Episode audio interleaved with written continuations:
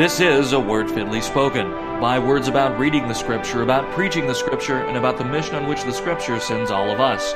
We here at a word fitly spoken aim to give you, the servant of Christ, more and more, always, from the fullness the Lord has given us in His holy word. I'm Willie Grills here with Zelwyn Heide. Joining us today, Reverend Adam Koontz, and we're back again talking about Walther's pastoral theology. Gentlemen, how are you? Really well, thank you. How are you? Doing well.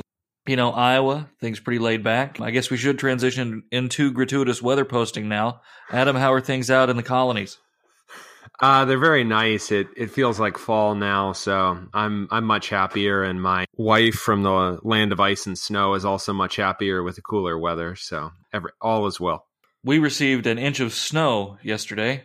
Okay, so we're, we're not we're not at those levels, but yeah, right. It's it's ridiculous. Uh, Zelwyn, how are things in the igloo? Well, it warmed up to thirty yesterday, so there you go. Didn't even have to put on his his buckskins or anything. The funny the funny thing is that by virtue of genetics, Zelwyn cannot be joking. We know that it actually did warm up to thirty. That that wasn't a joke. Right. For those of you at home you have to translate the the Scandinavian talk into English. So. And folks, genetics just well, it's law. You know, I don't know what else to say. Welcome to America, Zelwyn. It's nice to have you. It's nice to have you.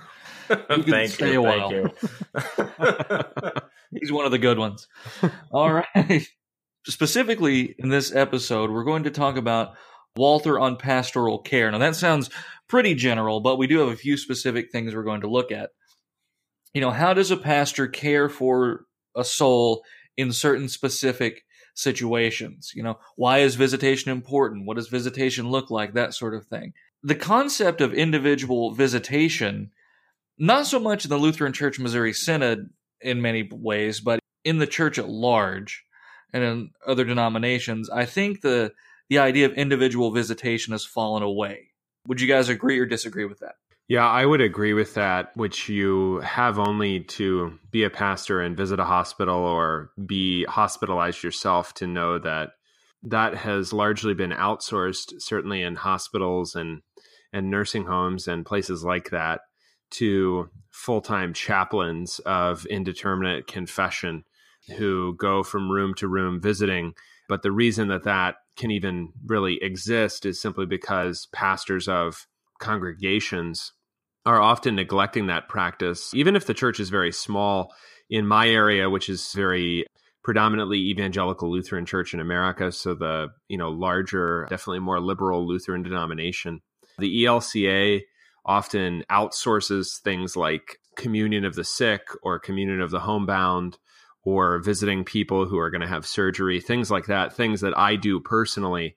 Those are done by laity, even in ELCA churches that are you know a half or the third the size of my own. So i think a lot of visitation you know and i, I mean there i mean apart from the issue of the late of laity administering communion i mean it's fine for folks from the congregation to visit people in the hospital. That's a great thing.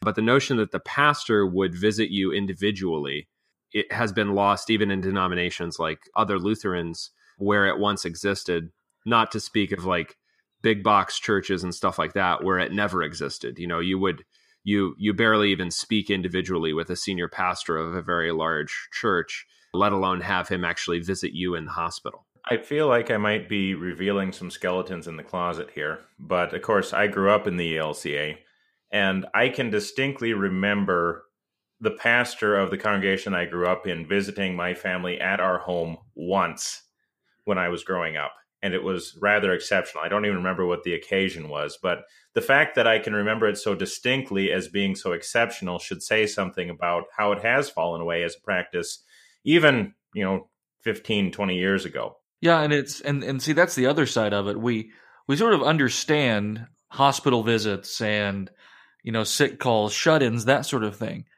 But what's really been lost is is the individual house to house visitation of the members you know, you don't need an excuse, you know, like an injury or a tragedy to go and visit the flock. But visitation, pastoral visitation, was for a long time considered part and parcel of the pastoral call.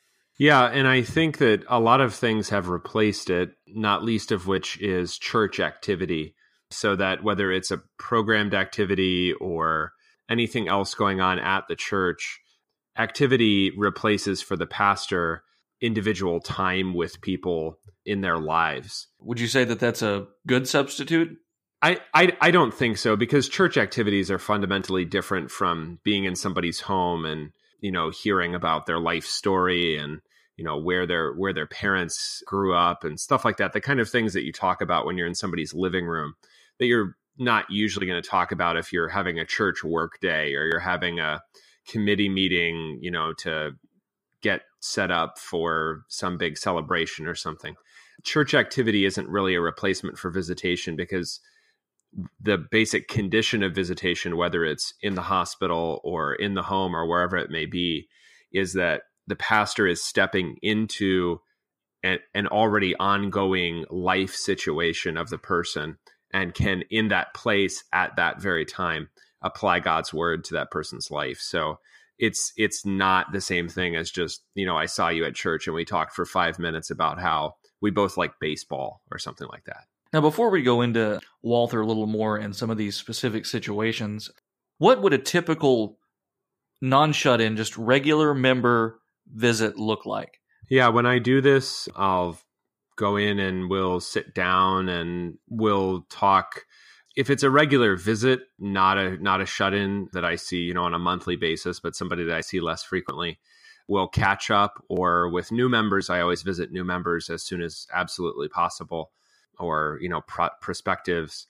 We'll get to know each other a little bit and then after, you know, some sort of exchange and it kind of depends on the person and the culture like in in my congregation, we have people from all over the country. So social expectations are very different if you're dealing with somebody from the Northeast versus, let's say, like the Midwest or the Deep South, all of which we have. You know, you can, you, the conversation is going to take a shorter time or a longer time. And once it's kind of like eased in, then we'll talk about the church, introduce them to the church. If they're not a Lutheran yet, we'll talk about some distinctives about Mount Calvary and the LCMS. We'll talk about things like why we do things the way we do or what we believe. We'll talk about their church background, regardless, whether it's LCMS their whole life or anything else. And we'll talk about some sort of concerns in their life, what's going on with them, or I'll try to glean from the conversation, you know, what what is something that's obviously been a challenge throughout their life, you know. And this can take, I mean, whatever their culture, this could this this can take, you know, at least an hour to get to know somebody that well so that they feel cared for and loved and at the end i'll either read a scripture and have communion if it's like a shut-in visit and you know they can't come to church. Or if it's a member who comes to church regularly or a perspective or whatever you know we'll have a little we'll have a scripture that applies to their situation. And then i'll pray a prayer. I'll say i can i pray for you? And they'll join in at the end of that with the lord's prayer. But before we do the lord's prayer together i'll pray over the specific concerns that they have, the things they expressed, any thanksgiving that they have. I'll thank God that they've brought this person to this congregation, given them faith, um, enlightened them with the Holy Spirit. Yeah, that's that's kind of what it looks like for me. I know that other people will vary, but that's that's a rough outline of pretty much anything that I do. Sure, Zelwyn, would would you say yours looks pretty similar? Yeah, no, I mean, the general outlines are going to be pretty similar. Adam talked about cultural expectations, which I think is an important point because I often find with my home visits that I spend a great deal of time just talking because the social expectations in up here in the the upper west or the upper midwest or whatever you want to call this area. Scandinavia. Scandinavia german southern canada. They, they like talking and they like to get to know people. In fact they've even mentioned in passing of pastors who have come in and while they appreciated everything that they've done because they come from a, a, culture which doesn't really appreciate and value that talking and just getting to know one another, it almost seems kind of weird. It's like he was just, you know, sitting there or something like that. While they're still being nice, because of course we are, you know, Scandinavians, they expect that kind of social interaction. And then, of course, you know, moving into talking about specifics and talking about the word and talking about you know communion and all that. You know, but. guys, that's actually a really good point. You know, the discussion of the cultural differences. This is much more common than we want to acknowledge. But you know, a guy gets sent to a church or takes a call to a church to an area that he knows nothing about and he doesn't do his due diligence to one know the culture you know and know the people and you get a lot of conflict with that like you have to bend a little you know you send some guy from upper peninsula michigan to appalachia and sometimes it doesn't go so well you know or you send um, a guy from alabama i don't know what the opposite of alabama is up to connecticut Yeah, or something That's good. Yeah. you know and, and that really yeah i mean that really is something that we need to be cognizant of because that's that's that's a reality and it's not a trivial thing different cultures act differently Right. I mean, we're we're in a national church body, but I mean, culturally and functionally, America is more like the European Union than it is like I don't know Finland. It's not a it's not a unitary culture spread over just a large geography. It's it's a massive range of cultures and you know yeah i mean that's that's it's it's really important for things like pastoral leadership but it's also important for things like how do i express that i care about you and that that is often very culturally specific and you you have to know that kind of stuff and and as pastor you know we do hope that you do sincerely care for these people right you know but And just as a capstone to my comment, then my visitations usually end up taking a couple hours at when I'm doing the home ones. So I mean, just that that length is also cultural. yeah mine are a little tricky you know because i'm dealing with like really odd schedules immigrants that sort of thing and a guy with a mustache comes knocking on your door.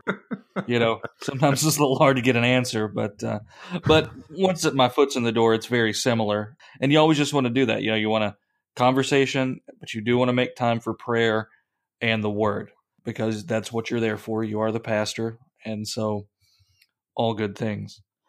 So walther's going to be trained like we are like we were to go and to do visits. So we agree that generally everyone should be visited in some form or another.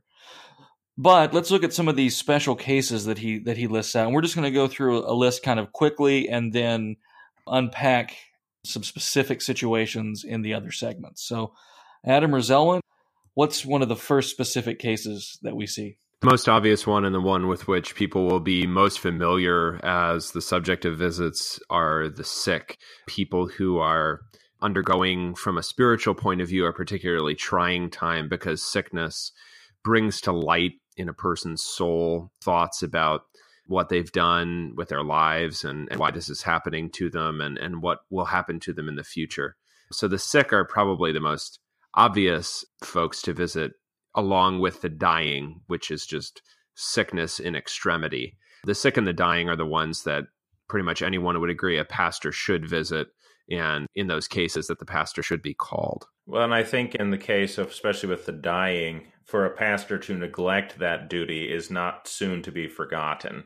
He, if he fails to visit someone who is on the deathbed, I think your people are going to not, they're not going to forget that. Yeah, that's one of the reasons that we do, you know, really have to be at the ready. I mean, pastors are on call. That's part of the that's part of the gig. And that's why we need to be careful not to be found in states of say inebriation or if we can avoid it, you know, we don't need to be out of contact, that sort of thing. You know, you don't you don't want to be faced with the unfortunate situation of why didn't you make it to the hospital or to the bedside in time and you say, "Well, sorry, I really tied one on and was sleeping it off." You know, maybe maybe I'm making yeah, just, out of hypothetically, I, uh, be ready in season, you know, and out of season. yeah, there you go, there you go. It is what it is, you know. And and somehow we've gone we've gone full circle to Gerberding saying, you know what, prohibition really wasn't so bad. But anyway, I repeat I myself. it's not going to come back. Although, you know, when we finally run for office, that blue law campaign is going to be pretty pretty sweet. Yeah, it's gonna be it's gonna be amazing. so yeah, so so sick and dying, and then uh, what would be next then? He also reckons the erring among those who should be visited, and this is this is rather a delicate thing in the sense of I don't think one wants to jump all over any error that anyone may manifest out of simple, you know, lack of knowledge of theology. I think here he means those who are persistently erring, who are cherishing some error or another, and especially who want to spread that error within the congregation, the pastor will want to be diligent about visiting with them and training them better in the way of righteousness. Yeah, and it still makes it into our prayer books. That's the funny thing, you know. We do pray for those who err and that, and that kind of thing, but sometimes we leave it at that because it's a lot easier just to pray about it and let it let it stew somewhere else. Be somebody else's problem. right. Let's let the next guy do it. I'm all right. So we got the erring. Next, we're going to have the mentally ill and the suicidal. I'm going to put those kind of together there. If that's kosher. Yeah, it is. And I think it's important to say that Walther recognizes mental illness as a reality and a spiritual danger. Yeah, melancholia is something that our early founders really seem to struggle with. Yeah, personally, I mean, I I I, I want to say it. I think it's this month's Lutheran Witness that President Harrison has that article about Walther's breakdown, but you can find breakdowns in many of the early Missouri fathers in their lives, and and only some of it. I mean, I've I've seen it attributed to well, it was the Victorian era. People carried heroic workloads. You know, Dickens wrote you know 800 page novels with regularity, but I mean, Abraham Kuyper worked similar amounts. Herman Bavinck produced a much larger systematic theology than Pieper, and they did not suffer that Protestant work ethic, fam. Something, something like that. I mean, you you have you have uh, just unbelievable amounts of work getting done by. I mean, it's it's according to many people one of the most inventive periods in human history. You know, the the end of the 19th century. So but it's it's definitely a strain in Missouri's early history is the frequency with which the fathers have breakdowns. So they they definitely recognize mental illness as a as a thing to be dealt with uh, gently, but carrying with it its own spiritual dangers. And you know, and you know that's one where we as pastors need to address mental illness with the skills we have as pastors and with the calling that we have as pastors. We are not clinical psychologists, no, not even if we pretend to be one on social media and so we need to be careful about that that you know what what is a pastor what is a pastor to do in the face of let's say someone with suicidal tendencies? A pastor is to reaffirm for that person what is the truth from God's word that human life is precious that God is the one who kills and makes alive that it is not that person's prerogative to kill himself and that he should provide no room for Satan to enter. He should not decorate his heart for Satan, as the formula so memorably puts it. So I, I, I think that I think that whenever you're dealing with this, yeah, you're not you're not there to fix everything. It is not the pastor's calling or the church's calling to fix everything that is medically or psychologically unfortunate about a situation. You are there to proclaim God's truth in all of these situations because his word always applies to their life, whatever the temptation or danger may be. Right. And we'll revisit this um, a little bit later too. So that we have the last few categories are interesting. Those entangled in lawsuits. I, I, I, you know, I, I think about I think about Walther's businessmen in his four congregation arrangement in St. Louis. And yeah, this is this is especially a difficulty for the wealthy, for those who have a lot of affairs in this world you know, things happen. They want what is due them. The temptation in lawsuits, I, I think that he is he seems not to be thinking of something that is forbidden by scripture in 1 Corinthians 6, where Christians would be suing one another. I think that he's thinking of those who are engaged in lawful legal processes with non Christians, similar to how the Augsburg Confession says it is lawful for Christians to engage in lawsuits and but in that case i mean there is there there's a feeling of righteous wrath that can enter in that that may be unhelpful dangerous. And so i think he the pastor needs to you know admonish the person in that situation to seek only what is due him. And then next we have the criminally accused or those actually in prison and those convicted. That's another one that seems i think pretty natural to us though well, I think it seems natural to us, but it might be even something that has kind of slipped away again. I mean, Walther is talking, I mean, he talks very clearly about ministering to someone who's about to be executed, for example, someone sure. who's actually facing the death penalty. And what do you say in a situation like that? You know, you shouldn't have did this in Texas. You should, you should have crossed the state Yeah, no, line. It turns out the thinking? entire past was Texas. So crime, crime was lower too. Strange, strange. But but a but a call to real repentance, and even while facing the reality of worldly punishments, that you're not going to get away from the the consequences of your actions, but you can repent of them before you suffer the the due penalty in this life. I mean, that's kind of right, what he's getting exactly. at, I think Yep. with some of this. So and then lastly, we have the possessed, which we're going to talk about in detail. Uh, right. in this Yeah, we'll get into it later. This is definitely the juiciest one and the one in which there's a lot of modern interest. You know, so we will discuss the witches of Brooklyn who are trying to hex Justice Kavanaugh later on and talk about what's wrong what's wrong with them. So right. And the Lord's God, the Lord God's um, commands concerning them. So, all right, folks, stay tuned. We'll be right back with more word fitly spoken.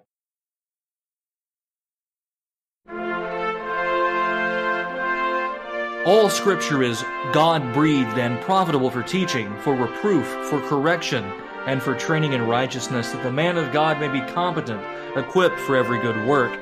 Visit our website, wordfitlyspoken.org. There you'll find new articles each week on the Bible and other topics. You can also join us on Facebook at Wordfitly Posting. That's Wordfitly Posting with a P to discuss anything you've read or heard. Thank you for listening. We'll be right back with more Word Fitly Spoken.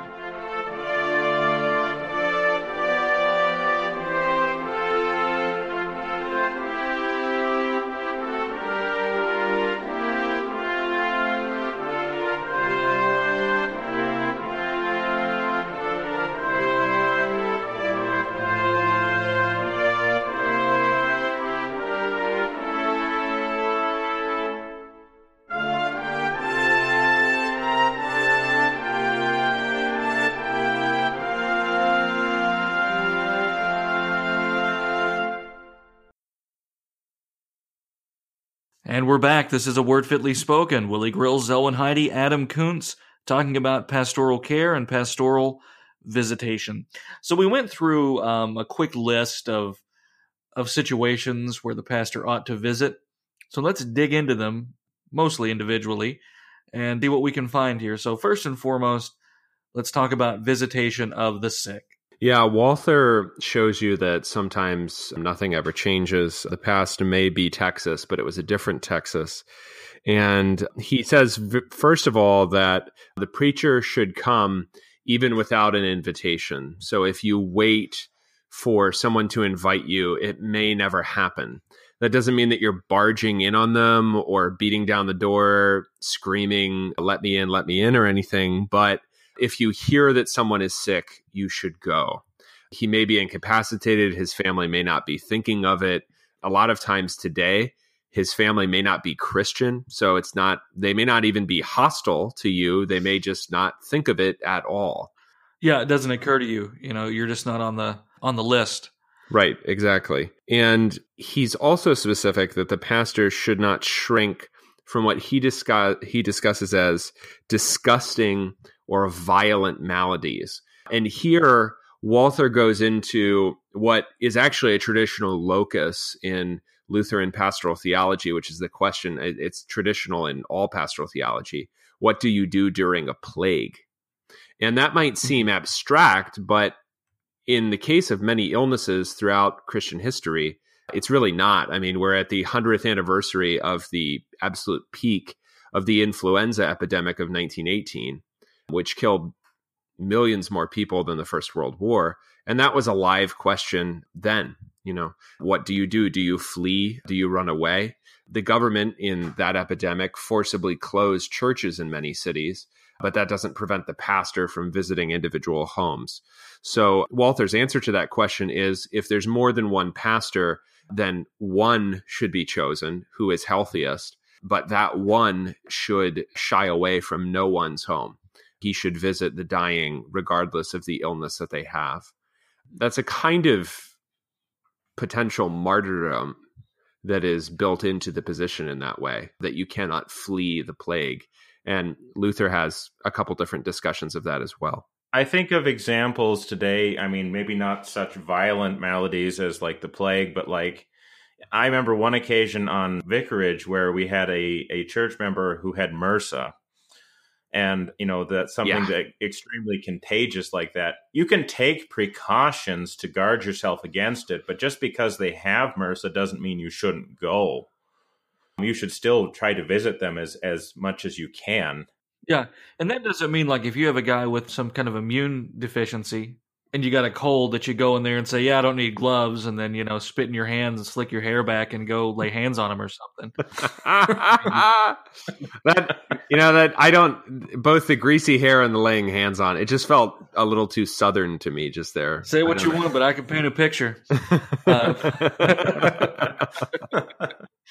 I don't know, But- greasy. That seems. Never mind. Anyway, Go ahead. but, but the, the fact that we, we should be so willing to go even into harm's way to bring the gospel of Jesus Christ is really the point here. That I remember Walther talking about a young pastor who heroically went into a plague situation and lost his life as a result of it. right.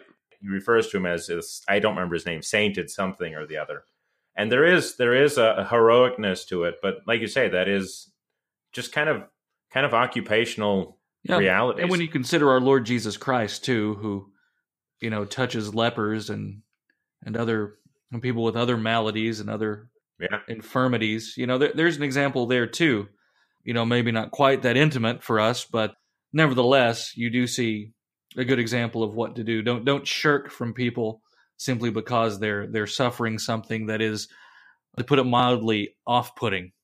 Yeah, you know, and, right. and oftentimes more severe than that. I think one of the things that we have to battle against more than deadly plague or even the potential for infection is is simple squeamishness Sure. there that's just the way some people are uh, they don't do well with blood or puke or, or whatever or seeing or seeing more of a patient than you intended to. I mean, it just happens. so. you know it's just you know part of it and, and and you become desensitized to that eventually if you're not used to it already and so you know you just have to expect that they don't teach you that you know that's not the part of the public image of a pastor. A lot of people have this idea of some dude who gets up and you know he preaches he does a few things but they don't really think about the guy getting his hands dirty and the guy really being there when it counts. And that's probably pretty good though that, that a lot of that work goes unseen and quiet but the lord sees it and he knows and there will be recompense so that's good so yeah so that's uh see how did walther put that again? I mean he's he's pretty he's pretty clear like no matter how disgusting yeah or virulent. Was that was that walther's words? Yeah, those are Walther's words, and and I think it's it, it really is an it really is analogous to your proper work as a pastor because if you are squeamish about what happens to people's bodies when they're sick or dying and what what you have to see, I mean, or or smell or whatever it may be, you then you're probably going to be squeamish about their souls because that stuff is even more shocking and disgusting. Yeah. and you need to get used to that too. Yeah. So when Yeah. he he when he he talks about visits, and I, I think this is helpful because I think sometimes pastors don't honestly know what they're doing, and and we we went over what we do as far as visits go, but just to see, Walther has some helpful suggestions. Always talking about an illness as what he describes as a a visitation of God or a, a providential visitation. It is something that God has put in this life right now for that person's good Right.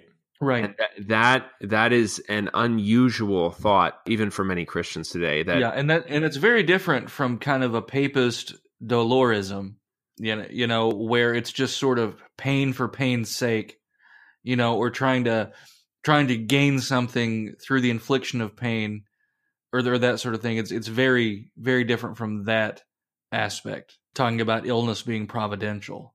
To go to, I mean, to go someone to, who's dying, for example, someone who's on their deathbed, and to talk about it as being meant for their good is something that's probably going to strike people as being very odd because we would say death is the enemy. But it is through these afflictions, through this cross that we are called to bear, and ultimately dying in Jesus that we are made like him. And so, yeah, it is absolutely uh, for our benefit, even if we personally cannot always see how. yeah and i mean i mean the only the only enemy of us is is unbelief. Death is not an enemy. This is something that Jesus can use to his glory. He can use sickness and death itself to his glory and make that part of his victory over sin and death even now. It's important to remember Job 14, Psalm 139, right? That our days are numbered by the Lord. Psalm 90 for that matter. Yeah. Psalm 90. Yeah. It's almost as if this is important and God keeps repeating it. so so yeah, I mean it in that case it is explicitly providential. You know, if we don't believe in some kind of robust providence, where is the comfort, you know, that we can give them? You know, showing that, that God from first to last has has has set your days before you. He has redeemed you also in his providence. You know, all of these things. We have to we have to express that God is in control. And by proxy, I think the pastor has to be then composed himself. Right. Yeah, and and and Walther is very clear that the pastor should not promise any medical change for the better. I, I don't think that that means that when you visit you need to be morose and as the person is all downhill from here, Frank. You know, right? I mean, as you know, as the person is saying, "Well, you know, I think they're going to discharge me," you know, later this afternoon, Pastor. You say, "Well, you could die today too." You know, like you don't. Um, you know you don't have to you don't have to make up awful things you know? But but he does say that that don't just don't say things that you cannot say. You cannot promise any medical change. He says but you should always prepare the one who is suffering for death. And i love this quote. This is on page 339 in the cph edition. The more earnestly one prepares himself for death the greater the profit he will have from the preparation, even if he remains alive. And that is that is a really salutary use of these visitations of God, where even if you recover and you live another 40 years after whatever illness it is that you have, you have come so close to eternity that you see everything more clearly. So the pastor is always preparing people to die. I think that's true every Sunday but especially mm-hmm. when you're visiting somebody, you're preparing him for death which is which is a wonderful thing for him spiritually. Yeah, we we think of of thinking about death as being somehow macabre or somehow like you say morose. Yeah. But it doesn't have to be. When we think about what Jesus has promised for us, that death like you said is not the enemy, that it is a a gateway in a sense to something far greater than we can possibly imagine that we are being conformed to become like Jesus, you know, conformed to the image of the Son. All of these things and thinking about the reality of death can prepare us for it, and we should be prepared through that kind of contemplation. I don't mean we have to focus on it, monomania kind of focus on death or something like that, but just to seriously think about the fact that our days are in his hands. Yeah, and that doesn't mean you have to explicitly, you know, get up and say every day or every sermon you know, open with brothers, we're all going to die. Any, you know, our exhortations, if you were to, I mean, I'm going to sound really old fashioned, but an exhortation against worldliness is part of this because the Christian is to really grow to hate the world and its ways. It's preparing us that that rejection of the world is preparing us for eternity with God. It's our hope is in removal from from these things and and so the more Christian, I guess we'll say we can become. Again, it's all it's all moving toward toward that last step. Maybe I'm a little off base here, but I think you guys know what I'm trying to what I'm trying to say. Yeah, I mean, I, I think that the reason that the world portrays thinking about death as morose and therefore avoids it is because it is this life only that the world possesses and so right. it, it, clings to it with a with a jealous rage when faced with the prospect the certain prospect of life's end. We don't look at death the same way. We are not worried about death the same way. We do not grieve as those without hope because we already have through Christ's grace eternal life. We already enjoy that so that our death becomes merely a portal. And when we die we fall asleep in Jesus to to waken him at the last day. So I think preparing ourselves for that reality, understanding that that is all true now, we have already died with Christ is salutary for us no matter how healthy we believe ourselves to be. And you don't, I mean, and that doesn't mean then that you walk around with a stupid grin on your face just waiting to die. Uh, you know, just waiting to get off the elevator. Just, yeah. exactly. Right. there is, you know, there's sadness to it because part of a sinful and fallen world and grief Right. is real and it hurts you know? So so we're all we're realistic here. We don't want to paint this silly picture you know that that some people want to do like christian joy or christian hope is often expressed differently than worldly joy and worldly hope. And it's always in the midst of a suffering and sinful world. And it's our job as shepherds to guide the sheep through it and so, again, that's why we're here talking about visitation and what we do with people in these situations.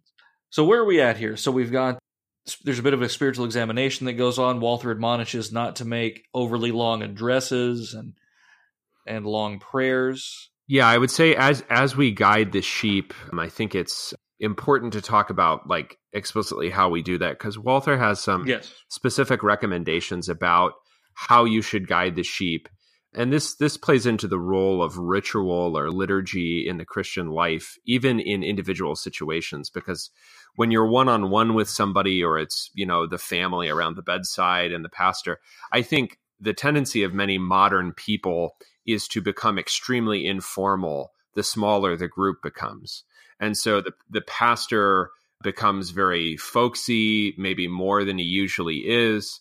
And yeah, you're not you're not using your pulpit projection voice or something at the bedside or in the nursing home necessarily. But Walther's liturgical recommendation is that whenever whenever the sick are visited, that you have confession and absolution as well as the words of institution, and that you should also use the the admonition prior to the supper, and that's going to be most familiar to our listeners from Maundy Thursday when it is the opening of the whole divine service on Maundy Thursday. That service of corporate confession and absolution, talking about that we have come together to receive the Lord's Supper, and these are the purposes for which it was instituted, and we should have a lively repentance, things like that. What I think is interesting about this is that, I mean, I do, I do something like that. I do not do the admonition. I've never done the admonition to anyone. I, and maybe I'm singling myself out on this call by saying that, but but the idea that you would replicate to some degree both in how you ad- address walther says the pastor should always wear his clerical collar when administering holy communion how you are dressed and how you conduct yourself provides the formality the ritual the beauty of the church in some kind of form even to the sick man even to the dying man yeah, is that is that kind of what you guys do? I mean, do you have a, a more or less ritual, or or yeah, what do you do? Mine is basically, and I think like most guys, it's basically a, a miniature divine service or a shortened divine service. I don't, you know, go full vestments, and I don't know too many people that do, but Right. it is always clerical collar. As I'd actually do use a visitation stole, but that's you know, of all things adiaphora, that's certainly that's certainly an adiaphora. But every, yeah, everything looks that way. But it, but it's good, and especially here where I'm dealing with a lot of new Lutherans, it's very consistent with what we do in church. And and you guys see the fruit of that more than I do, where you have lifelong Lutherans and even when they're when they're struggling, you know, physically during these times of trial, they can recall these words without having to have booklets and that sort of thing. Right. You know, Right. you, using what they know is very good and salutary. Uh, Zelwyn? Well, I I think part of the reality of of my parish, and when I do make my shut in visits, for example, I tend to not have all the time in the world, which is unfortunate, but that's just kind of the way it is. I usually just tend to focus on the service of the sacrament. Usually, you know, a prayer with the, the words of institution and then a distribution. So, I mean, it's it's pretty. It's and pretty I'm usually wearing all but- denim, but you know. I do have my collar on and stuff like that, but but that's that's just kind of the realities of where I am. I just have to keep I don't want to say I'm hurrying things. I just have to be conscious of getting on to the next place as well. Yeah. Yeah, I would I would I would say that you know, regardless of the amount of ceremony that one has, that one follows some kind of ritual rather than resorting to a common American familiarity. Is that yeah? Everything just becomes so colloquial Yeah, because it's less awkward somehow. I guess That's right. For some people. Yeah, and what's funny about that is that people respect these really exacting rituals where they are done by things like you know the folks who guard the tomb of the unknown soldier in you know Arlington Cemetery. But when it comes to the things of God, I think somehow we think it will be easier if we're just informal and chummy. But the point of the ritual is not so that the pastor feels friendly. The point of the ritual is to make it easier for the person to understand that something sacred is happening and to understand how that unique sacred thing applies to his very messy, sick, dying life. And so the point of ritual is not that I always feel completely comfortable doing it. It's simply that the ritual can help that person understand that God has stepped into his life and is caring for him by means of something which is very familiar from a very different time when he when he could drive himself to church or whatever it may be. Here's that same thing applied to his individual life as it ebbs away. That's very profound for people when they can remember the liturgy when they can remember the lord's prayer when they hear the pastor saying the words that the pastor who baptized them 87 years ago said you're ju- as the pastor you're just a guy in that chain across the generations so just stick with the ritual because it's not about you it's about god applying his word to this man's life as he dies or as he suffers Amen. We're going to take another break. On the other side of the break, we're going to talk about demonic possession. We'll be right back with more Word Fitly Spoken.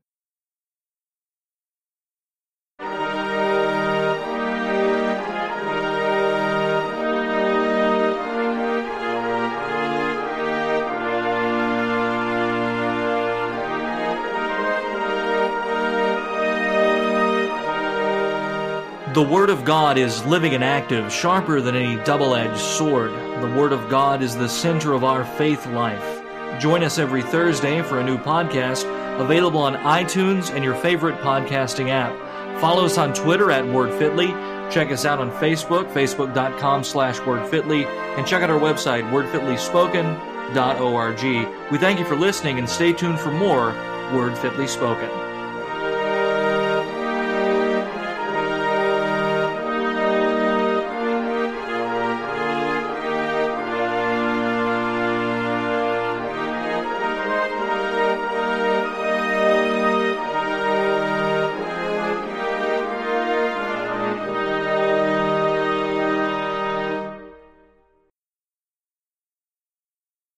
You are listening to A Word Fitly Spoken.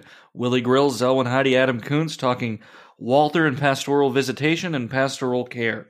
So now we come to the subject that Walther actually devotes the most ink to. And it's one that's very popular, not only because we're recording it in October, the Halloween season, but also because this genre of horror fiction is, is a perennial favorite. Demonic possession. It it certainly has captivated our culture you know, not just William Friedkin's 1973-74 masterpiece, The Exorcist, or should I say William Peter Blatty's novel too, but also even now we're seeing, you know, Muslim exorcism movies, and we're seeing, you know, uh, Jewish exorcism movies with evil Dybbuk boxes and things like that. So, demonic possession, that is our subject of our final segment.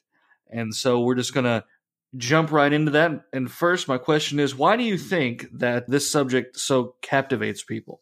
I think on a very base level, simply because it's so strange and actual demonic possession is so physically remarkable and uh, monstrous that people are fascinated by the prospect and they're fascinated by cases and the fascination extends well beyond the boundaries of the church.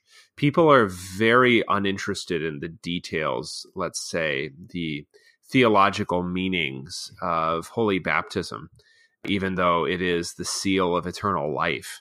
but they're very interested in the notion that someone could do something extremely strange, as we see demons in the Gospels doing. This is a subject which Christians and non Christians alike are very interested in, as you were saying, and which I think, as our own nation becomes increasingly non Christian, will only increase in frequency that we need to discuss it because people will be trifling with things which in former ages they either would never think to mess around with or which they would be actively, in some cases, even prosecuted for trifling with in many Christian societies. But now it is entirely free to mess around with demonic things, with satanic arts, as the Catechism puts it. So the subject is only going to become more important as time goes on. You mentioned, I mean, Halloween coming up here. Of course, the much of the interest I think is driven by uh, Hollywood and making. Uh, you mentioned The Exorcist. I can think of any number of movies. The Exorcism of Emily Rose was one that was pretty popular a while back. There was also some other ones I can't think of names. I mean, I'm sure our, our listeners can think of several. Yeah, we can rattle off a lot of a lot of possession movies. Sure.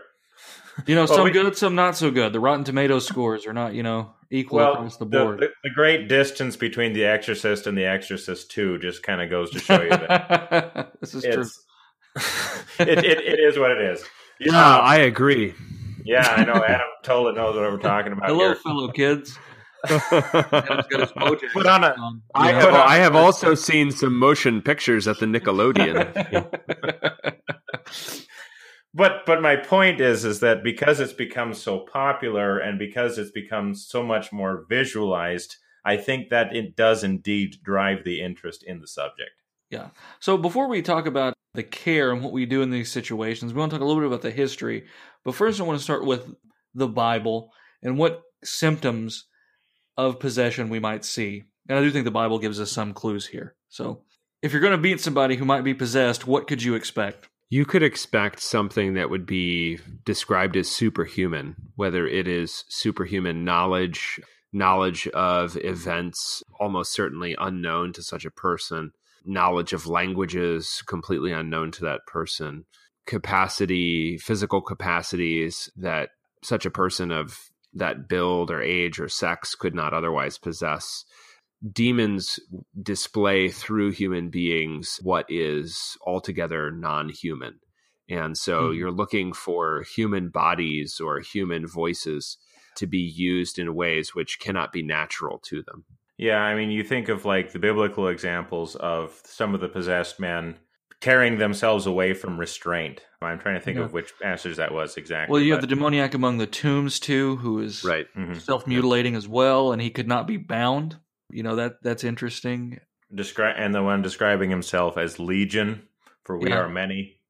You yeah. know that idea too. So or yeah and and and demons are always i mean demons hate human beings they do not they do not possess them with any good in mind so the demonic is always harmful to the one who is possessed right um, you have the boy who is thrown sometimes into fire and sometimes into water um, yep so it's it's always destructive of God's creation in human beings. It's either exploitative or it is and or it is destructive. The woman who was bound by Satan. Yeah, I mean all of those things too. Yep. Yep. And you see these you know, these signs sort of repeated, you know, in all these cases. I mean, sometimes some are present, not others, but the list of symptoms has been pretty consistent, you know, all throughout church history. You do see superhuman things, but again, the manifestations some sometimes aren't as spectacular as what Hollywood would have you believe too. It can cut both ways. Yeah, and there, there, there are things like with Paul's exorcism of the slave girl, which would be now classified simply under some sort of like psychological anomaly, some kind of telepathy or something, but is itself a kind of possession. So it doesn't have to be physically strange. Right. it could be it could be knowledge which is extremely strange and inexplicable. Yeah and it's not something it's something that we that it's almost taken lightly you know? You have these exorcism ministries you know by these churches and they get tv shows and that sort of thing and it's not something to, that we should really be playing around with lest you find yourself like the Jewish exorcists in Acts 19, right? Sons of Sceva. Yeah. You know, Jesus I know and Paul I know, but who are ye? You know, you don't want to end up in in the boat they found themselves in. But it's not something to be taken lightly, and at the same time, it's not something to be cast aside as as superstition. And so, what is Walther then? Why does Walther devote so much time to this? Walther believes it's obviously an ongoing pastoral problem of some kind, which is why he gives you a list of signs. And this is certainly worth discussion. Walther believes that not only can the ungodly be physically possessed by demons as a divinely ordained affliction, but he says that also the children of God, as God, quote, reproves and tests the devout with physical chastisement, may be possessed. And he's quoting there the dogmatician whom he taught uh, many, many times over at Concordia Seminary, St. Louis, J.W. Baier. The notion that God's children could be physically possessed by demons appears to me to be manifestly unbiblical. I, I, I simply don't see a justification for thinking that those in whom the Holy Spirit dwells. Yeah, well, you have it in Pieper too, and he just Yeah, it's just a right. line as if it's assumed. Right, You know, or it's, Right. it's a little more than that, but it's not a long treatment of the subject. right. I think the the most common presentation of it. I mean, I'm just trying to think about back to the dogmaticians that I've read on the Mhm. subject. I think they commonly present it as you know the demoniacs who are freed from their possession then go on to give thanks to God for being freed, and so they I think they assume from that transition that the Mhm. faith was there, it just could not express itself that there was no conversion, so to speak. It was just the the oppression was removed, and then faith could resume its normal course, or something like that. Yeah, I mean, I, I think it's important here to speak very carefully to say that a Christian could be afflicted by demons, as a Christian may be afflicted by sins, but to be physically possessed, to be under the control of Satan, it cannot be possible for a Christian. Um, he, he's under the lordship of Christ. An external affliction or oppression is certainly possible, and indeed very common. Right, I would say. right. You know, and and of course a, a Christian's not immune to that. But yeah, we're talking about a demon literally inhabit occupying the space, you know, where the Holy Spirit once was. You know, then then it's just I don't know. I think I'm with Adam on this one. It's a little it's a little hard to swallow. And I'm not and I'm not saying that I totally agree with Walther on this point either. I'm just trying to say I think this was their reasoning. Right. Uh, sure. however, however valid it may be. And and just and just maybe also to the point here, we would say that if if Satan is in command, you know that that sin is also having the upper hand, which I think is why you guys are are against this idea that a Christian could be possessed because we are not under the dominion of sin. Right. Exactly. Right. And really, I suppose though too, when you come into you know a situation where you're dealing with a possessed person, your first question isn't going to be are they a Christian or not. The first the first goal is to get rid of this thing.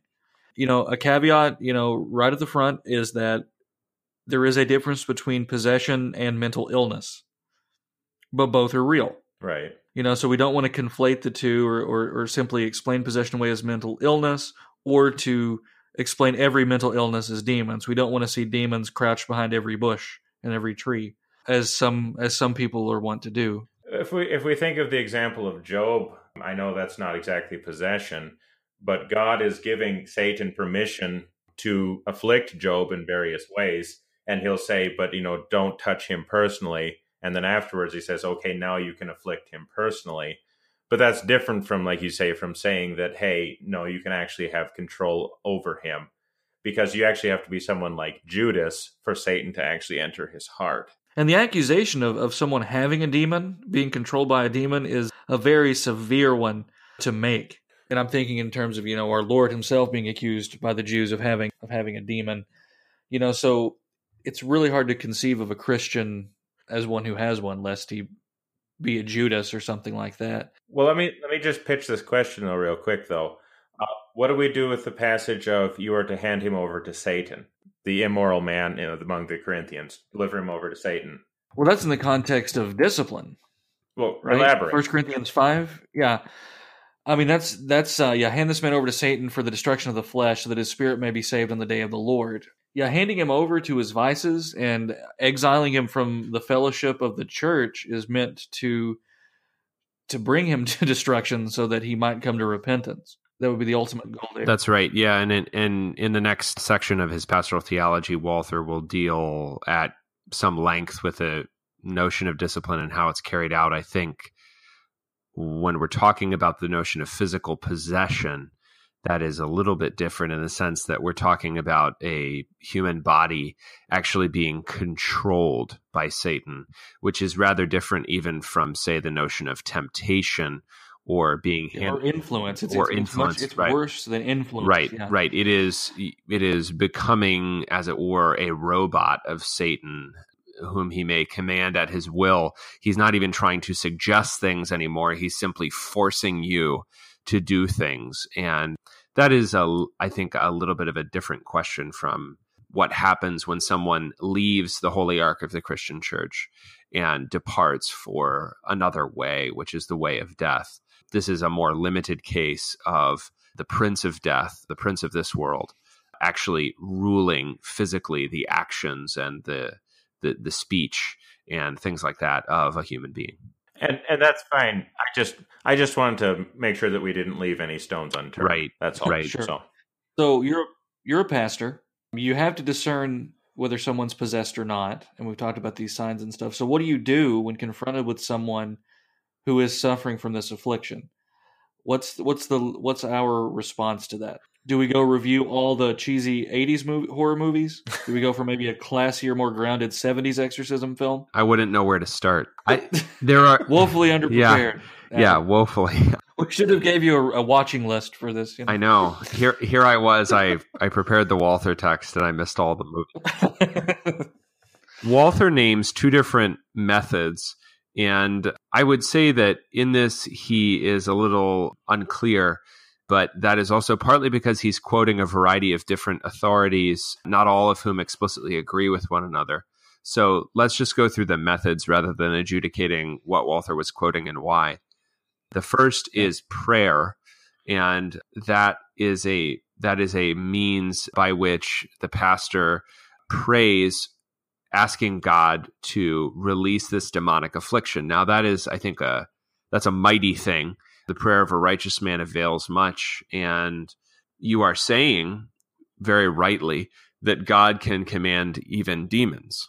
That we're not actually dualists, we are monotheists and God is actually omnipotent and he can release demonic possession from a person. So prayer is one means. The other is what the Lutherans, whom Walther is quoting, would describe as a heroic faith.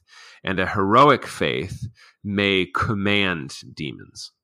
Now, the way in which Walther is, I think, rather unfair is that he talks about Roman Catholic exorcism as if it is a priori wrong or superstitious or something like that.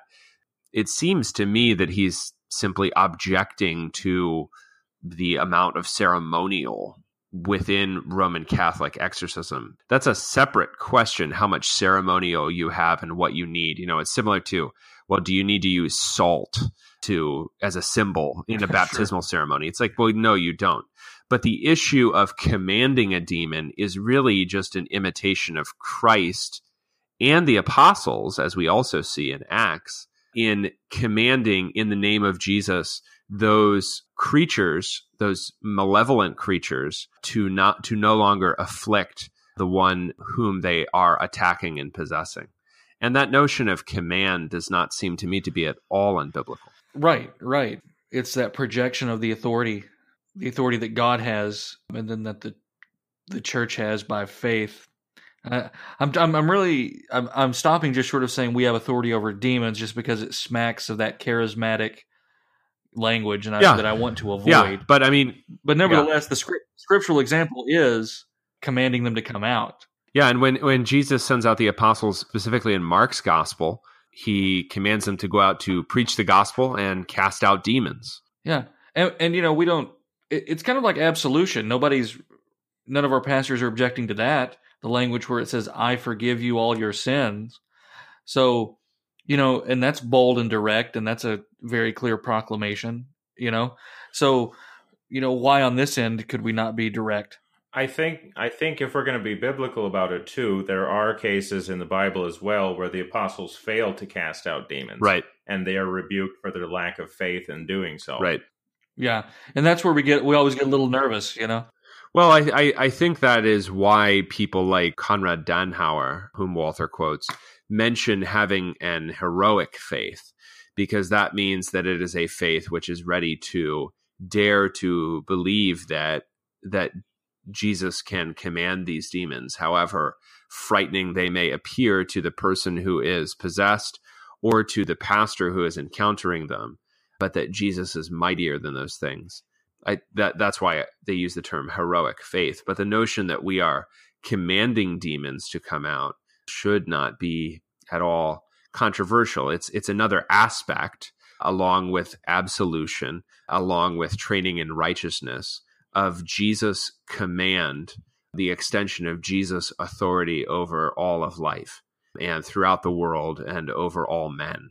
Exorcism is simply one part of that extension of his authority. you know, and and possession is not something that we can say authoritatively that it's very common. Indeed, it might be rare, but I think we'll we are seeing and will see a rise of these instances. Right.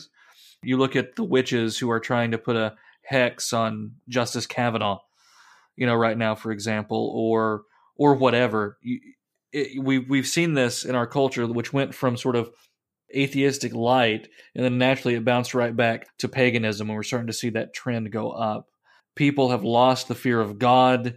They don't know the scriptures. They don't know the faith, and so their discernment isn't there. So you'll even you'll find Christians pulled away by the seduction of of witchery or superstition or other rituals, which just open the doors to the demonic. And I would even include, you know, certain drugs in that list. Well, I think I think this is kind of where Walther's coming down on both sides of the question because he quotes Luther too.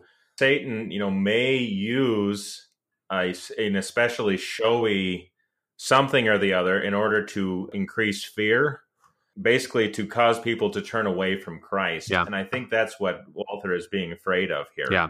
So I don't think we want to come too hard on him on either side, really. But but you know, but uh, back to our back to our cultural things. I, I do think this is something that we need to be apprised of. Why does God uh, command such strict punishments for witchcraft? Why did every Christian society severely punish witchcraft? You know, up until modern times, was it mere superstition? Was it being scared of the liberated and wiser witches? You know that the, the books want to portray.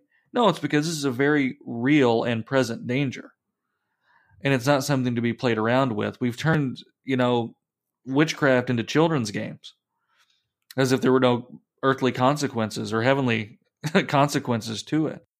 And maybe it's time to step back, look at the old books again, and see what they have to say. Any comments on that? Yeah, Walther takes it seriously because he believes it to be a sincere threat to God's people. And the goal of this entire section about pastoral care and the specific section on demonic possession is not to be sensational. It is not to make up maladies which are not there. It's to face the maladies that are actually confronting God's people, among which is demonic possession, which terrifies and which intrigues and which fascinates.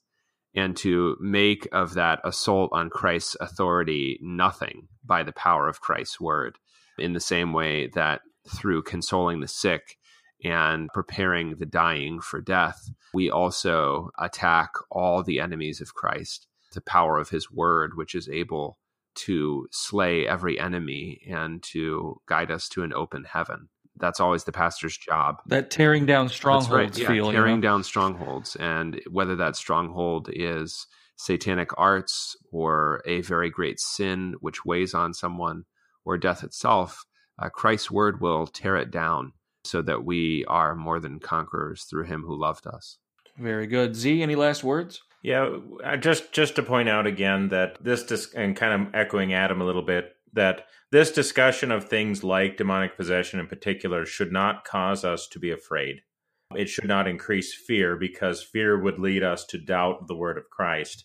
but it should help us to recognize that Christ is in control, that his providence is perfect, and that at his word the demons must also flee. Amen. As the scriptures say, do not fear. I am with you. Do not be dismayed. I am your God. I will strengthen you and help you. I will uphold you with my righteous right hand. This has been a Word Fitly Spoken. If you like what you heard, want to see more, check us out, wordfitlyspoken.org, facebook.com slash wordfitly, or Twitter at wordfitly. Also check out our discussion group on Facebook, Word Fitly Posting. That's Word Fitly Posting with a P. I'm Willie Grills with Zelwyn Heide, Adam Koontz. God love you, and God bless.